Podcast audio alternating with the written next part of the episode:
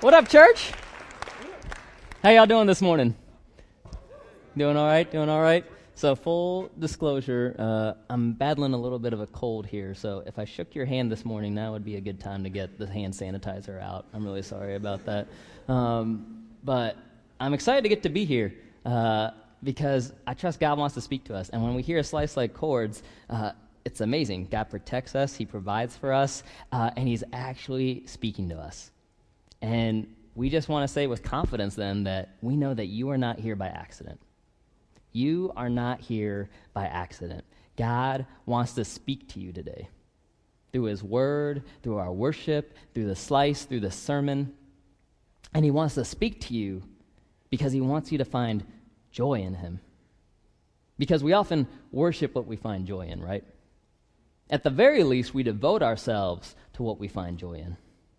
Be it football or a career or a family, if we find joy in it, we will devote ourselves to it. And so, our hope for today is that you would be filled with joy that comes from knowing our God, knowing that He genuinely likes you. And he is for you. Not because of anything you did, but because he made you and he deems you worthy of eternal value as his kid. And so, the clearer we see these truths, the more his joy is going to make its way through our heart. It'll warm the cold areas. It'll soften the hard areas. It'll change us, and it will drive our devotion and affection towards Him. And so, regardless of whether you're on a spiritual high this morning or feeling stuck in a valley this morning, we just want to be reminded of the joy we have in Christ. But in order to see that joy more clearly, we need to allow Scripture to speak to us. And our passage in James today speaks boldly and has often been debated in Christendom. In fact, some church reformers in the 1500s wanted James taken out of the Bible because of our passage for today, because they thought it taught works based salvation. Now, we know that no passage in Scripture teaches works based salvation, but it does challenge us. It does force us to ask the question what does a genuine faith in Jesus look like? What does that actually look like? And so today, some people here may see for the first time that they do not have a genuine faith in Jesus and that their faith is dead. And for others, today may be a reminder of the joy you get to experience through your genuine faith in Christ. I do not know which message is for you, but we cannot ignore either of them. So let's just look at the word together today and allow it to have its way in our life. Because as we said earlier, our God loves us and he wants to speak to us and he is after our joy. So let's pray. Heavenly Father, thank you for today. Thank you that you are here and that you delight in speaking to your children. Thank you that we actually get to have a relationship with you. Thank you that you didn't leave us alone. Thank you that we're not in this room alone, but that Holy Spirit, you're here with, with us and that you have something for us, Lord. And so, Lord, I pray that you would peel back the areas of our life, the areas of our life that need to be brought into the light so you can transform us and make us more into the image of your Son. Lord, we don't want to try and manufacture good works. Uh, we want to genuinely see the fruit of the Spirit in our life. And we can't make that happen on our, lo- on our own. So we just ask that you would do that during this time and that you would encourage us through your word. We love you and we ask all this in Jesus' name. Amen. All right, so if you have a Bible, go ahead and flip open with me to James 2, verses 14 to 26. The words are also going to be on the screen for us. What good is it, my brothers and sisters, if someone claims to have faith but has no deeds? Can such faith save them? Suppose a brother or sister is without clothes and food. If one of you says to them, Go in peace, keep warm and well fed, but does nothing about their physical needs, what good is that? In the same way, faith by itself, if not accompanied by action, is dead. But someone will say to me, You have faith, I have deeds. Show me your faith without deeds, and I'll show you my faith by my deeds. You believe there's one God. Good. Even the demons believe that, and shudder. You foolish person. You want evidence that faith without deeds is useless? Wasn't our father Abraham considered righteous for what he did when he offered his son Isaac on the altar? His faith and actions were working together, and his faith was made complete by what he did. And the scripture was fulfilled that says, Abraham believed God, and it was credited to him as righteousness. And he was called God's friend. You see that a person is considered righteous by what they do and not by faith alone. In the same way, was not even Rahab the prostitute considered righteous for what she did when she gave lodging to the spies and sent them off in a different direction? As the body without the spirit is dead, so faith without deeds is dead. Faith without deeds is dead. This is where some of us begin to question James. James, do you even know the gospel? Are you contradicting Jesus? Are you contradicting Paul? Don't you know that we're saved by faith alone? What are you thinking? But before we turn against James, let's turn to Scripture and see what Paul and Jesus say. For instance, look at what Paul says in Ephesians 2, verses 8 to 10. It says, By grace you've been saved through faith. And this isn't from yourselves, it's the gift of God, not by works, so no one can boast.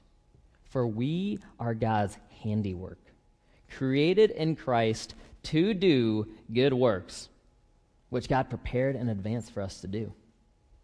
So we're fa- saved by grace through faith. But when we taste salvation, we see the big picture. We've been made by God, and as His precious creation, good works spill out of us. It's just what we do, it's who we were made to be. In Galatians, Paul says we're saved by faith alone, but Galatians 5 6 describes what saving faith looks like. He says, In Christ, neither circumcision nor uncircumcision counts for anything, but only faith working through love. So only faith counts towards salvation, but it's a faith that works through love. Paul calls these works of love the fruit of the Spirit in Galatians 5 and the fruit just reveals the faith. Jesus said the same thing in a parable from Matthew 13. A genuine faith in him produces faith. In the parable, there are four kinds of soil that represent four kinds of people. And the seed, the gospel message, falls on them all. One person has no faith in Jesus. So the gospel seed never grows in that soil. But in the other three soils, the gospel seed begins to germinate, and people say they have faith. But two seeds never grow root. So even though the people say they have faith, they grow no fruit. But one of the soils, the seed actually grows roots, and their faith bears fruit. So, the sole indicator for a genuine faith is fruit your deeds of love for God and for people. And the issue isn't how much fruit, the issue is simply having a faith that bears fruit. This passage might sound harsh, but it's the same concept we see in our relationships with other people, right? Just this past week, my wife and I got into a bit of a conflict. I was watching football, and when football is on TV, I'm like a moth to the flame. I just gravitate towards it. It draws me in. And as I'm watching football, Erica comes home, and her back has been killing her this day. So she says, Hey, Vake, I got some bags in the car. Uh, can you grab them for me? And I'm like, Oh, yeah, I'll do that at the next commercial break. Till then, uh, you want to watch some football with me? And she's like, uh, that's okay. I'm going to go mow the lawn instead. So I'm like, oh, cool. I know my baby loves to mow the lawn. That's one of her favorite chores. Uh, so you do you, Erica. You do you. You enjoy mowing the lawn. I'll enjoy my football, and everyone will be happy. But as time passed, I started feeling a little shame. I started envisioning my neighbors watching Erica labor in the hot sun, thinking to themselves, well, there goes that minister making his poor wife mow the lawn again. He's probably inside watching football by himself while she slaves away doing yard work. And so, in my guilt, when Erica came back inside, I said to her, Hey, you know, it's the weekend. Why don't, why don't we just spend some time together? You know, why don't we spend some quality time together? Uh, we can watch some football together. Do you, do you care more about the lawn than you care about me? Which really wasn't the issue, right? Like, the real issue was I don't like feeling like I'm lazy. And understandably, Erica's a little perturbed at this point. So she looks me in the eyes and she says, Watching football is not quality time. And if you want to show me that you actually care about me, you could help me do yard work. Or you could get those bags out of my car like I asked you to do hours ago. And she was totally right. I had totally forgotten that she'd asked me to get those bags out of her car. Now, it took me a bit, but eventually the Spirit convicted me, and I set things that uh, set things right. I set out to make things right with my baby, and so I apologized. I got her bags. We resolved our conflict, and my actions started to reveal my love for her. But what if I didn't do that? What if I constantly neglected her and her desires in our relationship? What if I told her I loved her, but never actually did anything to show my love? At some point, it would be good to ask Do you really love your wife? Or is your love dead? Similarly, if I say I'm a Christian, but you see no love for Jesus and no love for people, my faith is dead. James isn't contrasting faith with works. Instead, James is contrasting a living faith with a dead faith. And we see that right off the bat in verse 15. James paints a picture of a dead faith for us. He says, Suppose a brother or sister is without clothes and food. If one of you says to them, Go in peace, keep warm and well fed, but does nothing about their physical needs, what good is it? In the same way, faith by itself, if not accompanied by action, is dead. So a fellow Christian is ravaged by poverty, no food, tattered clothes, and desperate for help. And someone in the church goes up to her and says, Sister, what's the matter with you? You seem stressed. Why don't you go put some warm clothes on? Why don't you eat some dinner? And why don't you just relax? James is saying, You are saying nice things, but you are showing no love. You are being a hypocrite. I'm sure many of us know this, but Christians don't have the greatest reputation in our society today. A study by Time magazine found that 38% of 16 to 29 year olds surveyed in the U.S. have what they would call a negative perception of Christianity. And the most common word people used to describe Christians was hypocritical. And these stats were magnified to me by a run in I had with my neighbor a couple weeks ago. She began talking about politicians who claim to be evangelicals, uh, but right now they're known in the news for these awful things that uh, might be going on or they are doing. Now, I'm not really big into politics, but I said to her, hey, I actually would consider myself evangelical in a spiritual sense. And then she got this really concerned look on her face. And she was like, oh, honey, don't, don't say that about yourself. E- evangelical is a nasty word. You don't want other people thinking you're a hypocrite. And she wasn't trying to be mean in that moment. She was just speaking out of her own experience. But it's sad that evangelical Christian has become synonymous with hypocrite in our culture. And that's the crux of what James has been trying to address in this letter. If you claim to be a Christian, if you claim to have the Holy Spirit, stop being a hypocrite. Stop just reading the word and start doing what the word says. Stop showing favorites with people and start showing people the love of Christ. Stop talking like a Christian and start loving people like a Christian. If any of you know Shannon Williams, he's part of our H2O city community. And Shannon and I actually uh, wrote a spoken word poem about this passage. And sa- sadly, Shannon isn't here to share it with us, uh, but he's allowed me to share it uh, because we think it echoes James's heart. And it's called Don't Just Tell Me. Don't just tell me what you believe. Don't just give me empty words. Your faith in action is meant to be worship manifested through your deeds. Don't dodge the responsibility. Don't downplay priority of wearing the name of the one who came to reframe your destiny. He left heaven for you, paid the ultimate price, literally crossed you over from death to life to make you a new creation. So don't just tell me what you believe, there has to be more. Like a soldier at war, your good deeds are artillery against apathy, against hate and hell schemes and hypocrisy, setting captives free, loving enemies. All this is made possible through your new identity. How beautiful are the feet of those who preach the good news in word and deed to bring Christ's kingdom, true freedom on earth. So don't just tell me what you believe. Don't just give me empty words. Your faith in action is cold water to a world dying of thirst. Help me believe. Help be Jesus' hands and feet through the Spirit living inside your body. But don't do it because you think it saves you. Do it because of what He gave you. Don't just tell me what you believe. I truly believe, just like the spoken word, James isn't trying to shame us.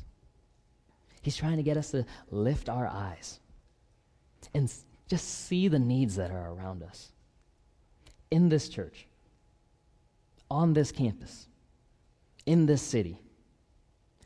God wants to use your faith, manifested in loving deeds, to bring redemption.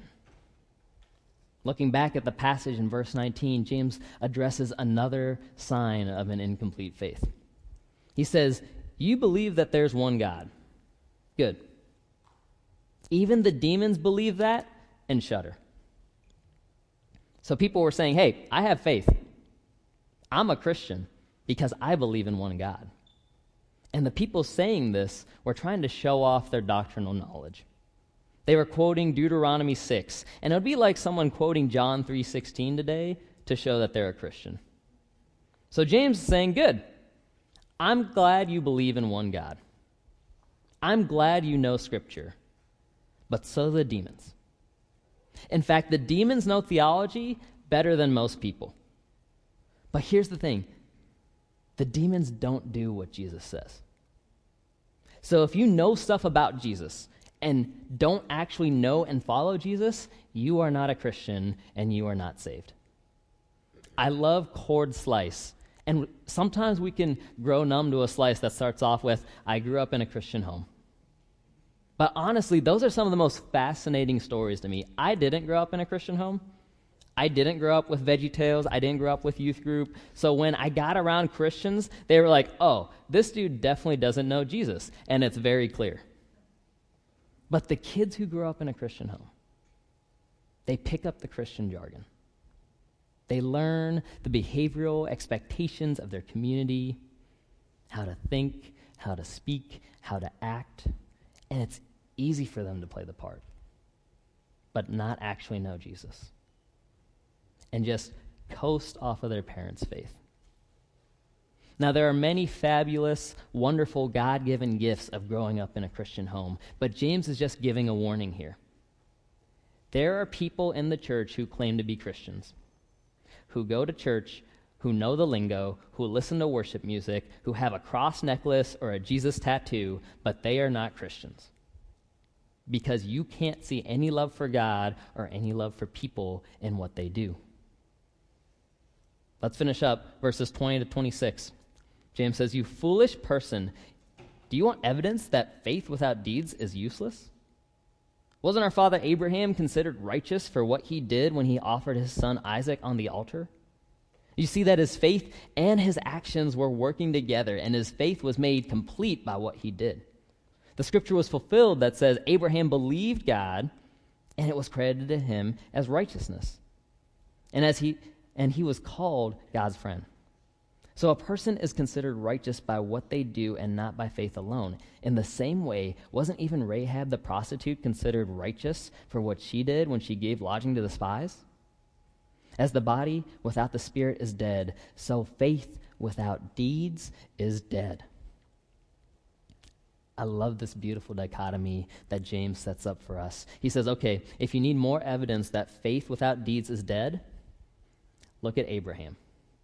The, the Jewish Christians had the utmost respect for Abraham. He was the father of Israel. And in their eyes, there could be no greater example of faith. In Genesis 15 6, it says, Abraham believed the Lord, and he credited to him as righteousness. But later, we get to see Abraham's faith in God put into action. God promised Abraham he'd bless the nations through Abraham's descendants. And his son Isaac was the one he would fulfill that promise through. But then God says to Abraham, sacrifice Isaac. And you've probably heard this story before, but don't dehumanize these people. Abraham puts his precious son on a donkey and they somberly tread up a mountain. And his son innocently asks, Dad, where's the ram for the sacrifice? And all Abraham can say in that moment, and I imagine this with tears in his eyes, is that the Lord is going to provide, son. Somehow the Lord is going to provide. And with fear and trepidation, the Bible says Abraham binds up his son, ties him up, and then he lifts the sword. But then we get to Genesis 22 12, and the Lord says, Stop. And now you and I and everyone who hears the story of Abraham will know his faith was real we'll know the Lord is truly a treasure worth giving up all we have for. Abraham was willing to sacrifice the promise because of his faith in the Lord. And James is saying, look, Abraham wasn't saved because he was about to sacrifice Isaac. But Abraham revealed that his faith was real in that very moment. Now, Abraham would make sense to a Jew. That example of faith makes total sense to a Jew. But Rahab? Rahab was a forgotten Canaanite prostitute living in Jericho. And no little girl dreams of becoming a prostitute, right?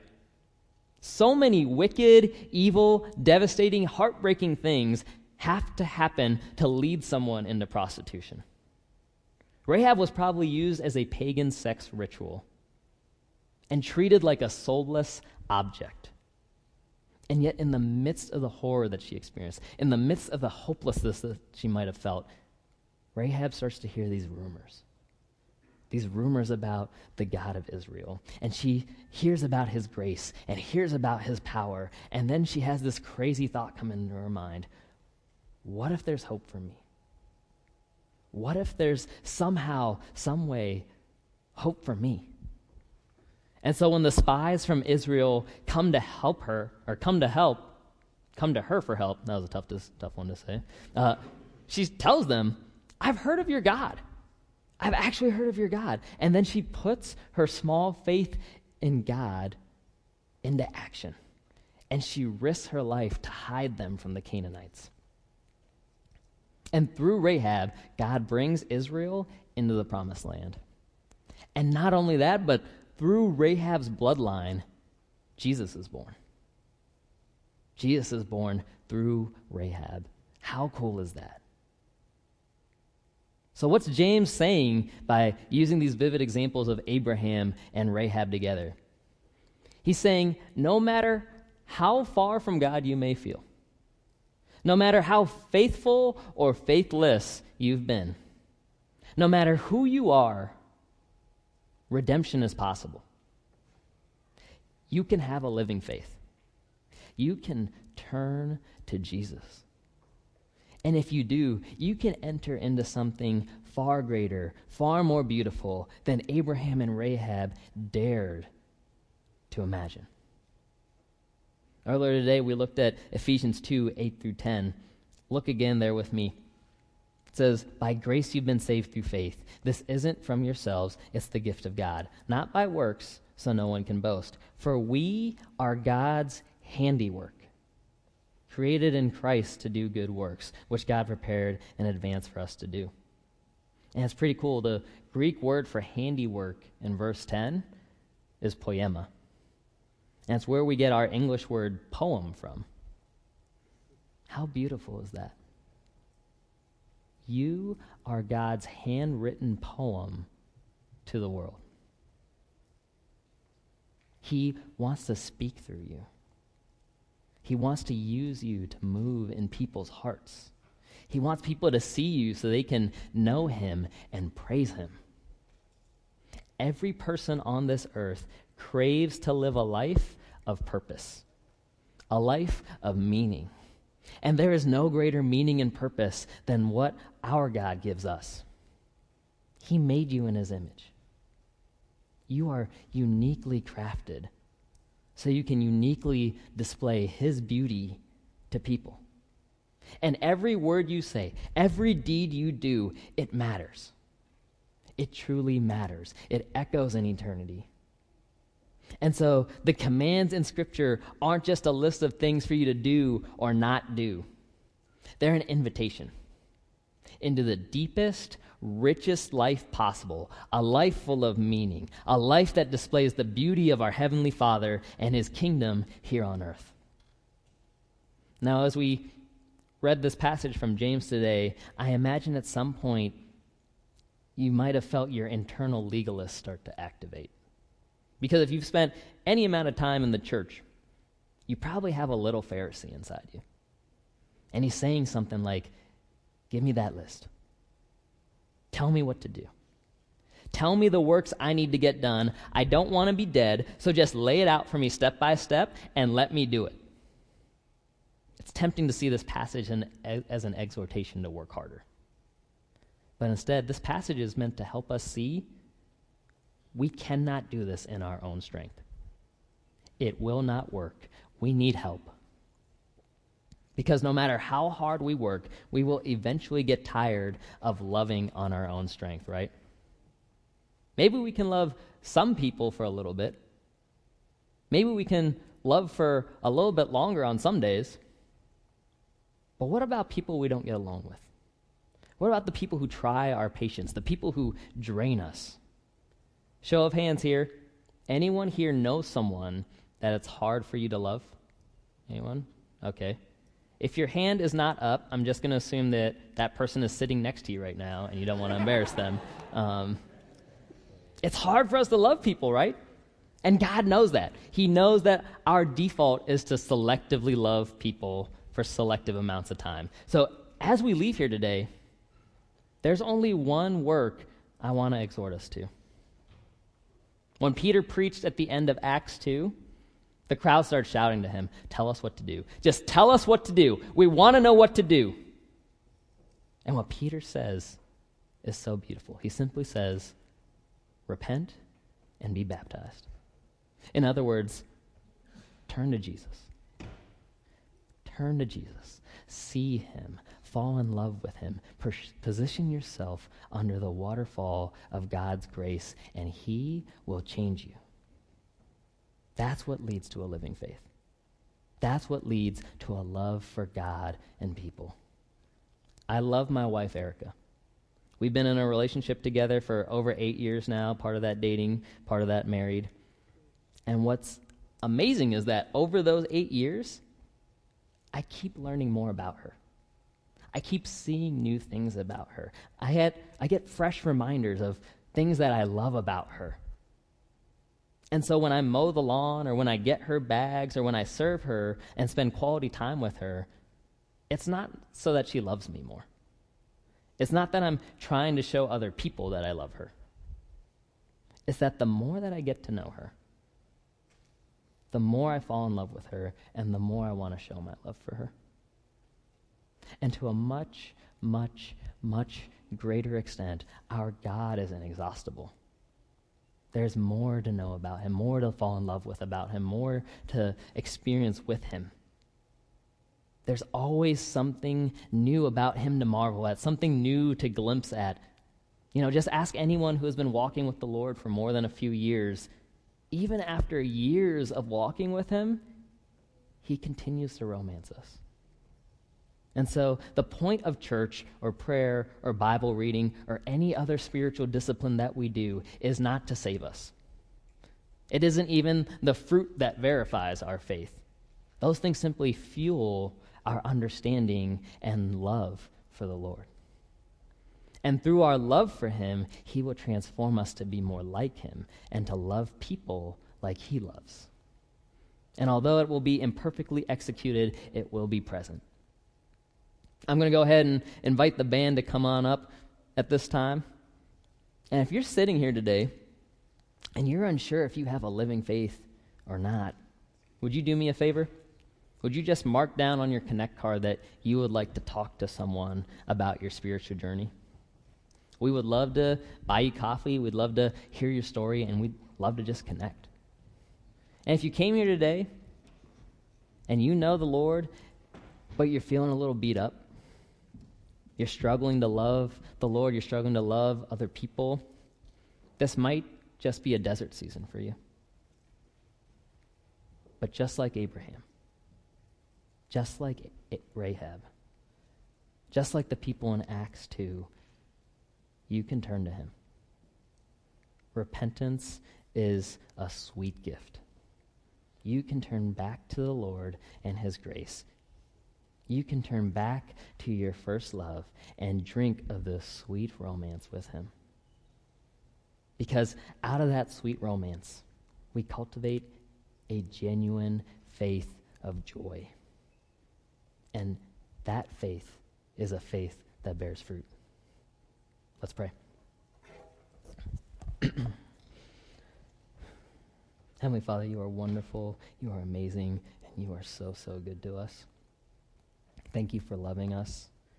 Thank you that where there wasn't a way to know you, that you made a way to know you, that you came down and you rescued us.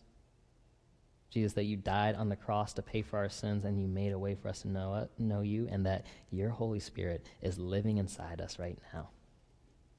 Lord, we don't want behavior modification. We don't want to try and manufacture love for you or other people. We can't do that. But Lord, thank you that you are here.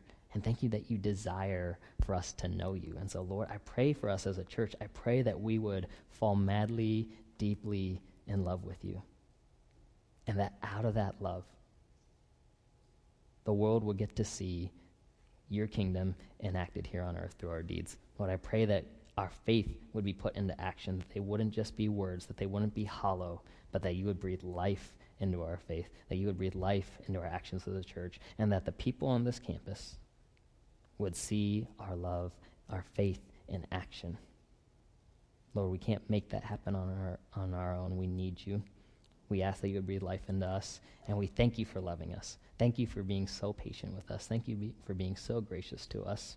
And thank you for inviting us into this relationship with you and this purpose and meaning that we could only dare to imagine. We love you and we ask all this in Jesus' name. Amen.